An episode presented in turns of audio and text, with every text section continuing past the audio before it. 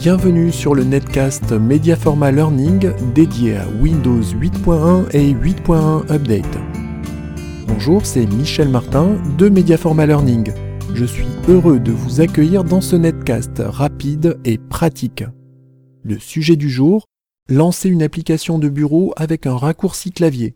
Si vous n'êtes pas réfractaire au raccourci clavier, je vous propose de faciliter l'utilisation de vos icônes de raccourcis préférés du bureau en leur affectant des raccourcis clavier.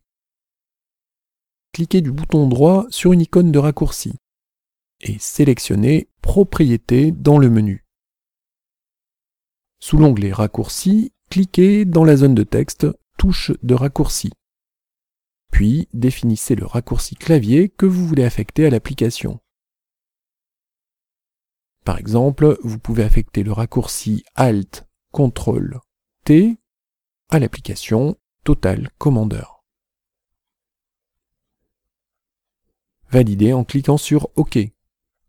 Désormais, l'application Total Commander pourra être exécutée en appuyant simultanément sur les touches Alt, CTRL et T. Vous voulez aller plus loin avec Windows 8.1 et 8.1 Update? Retrouvez 50 astuces en vidéo accompagnées d'un document PDF sur http www.mediaforma.com podcast.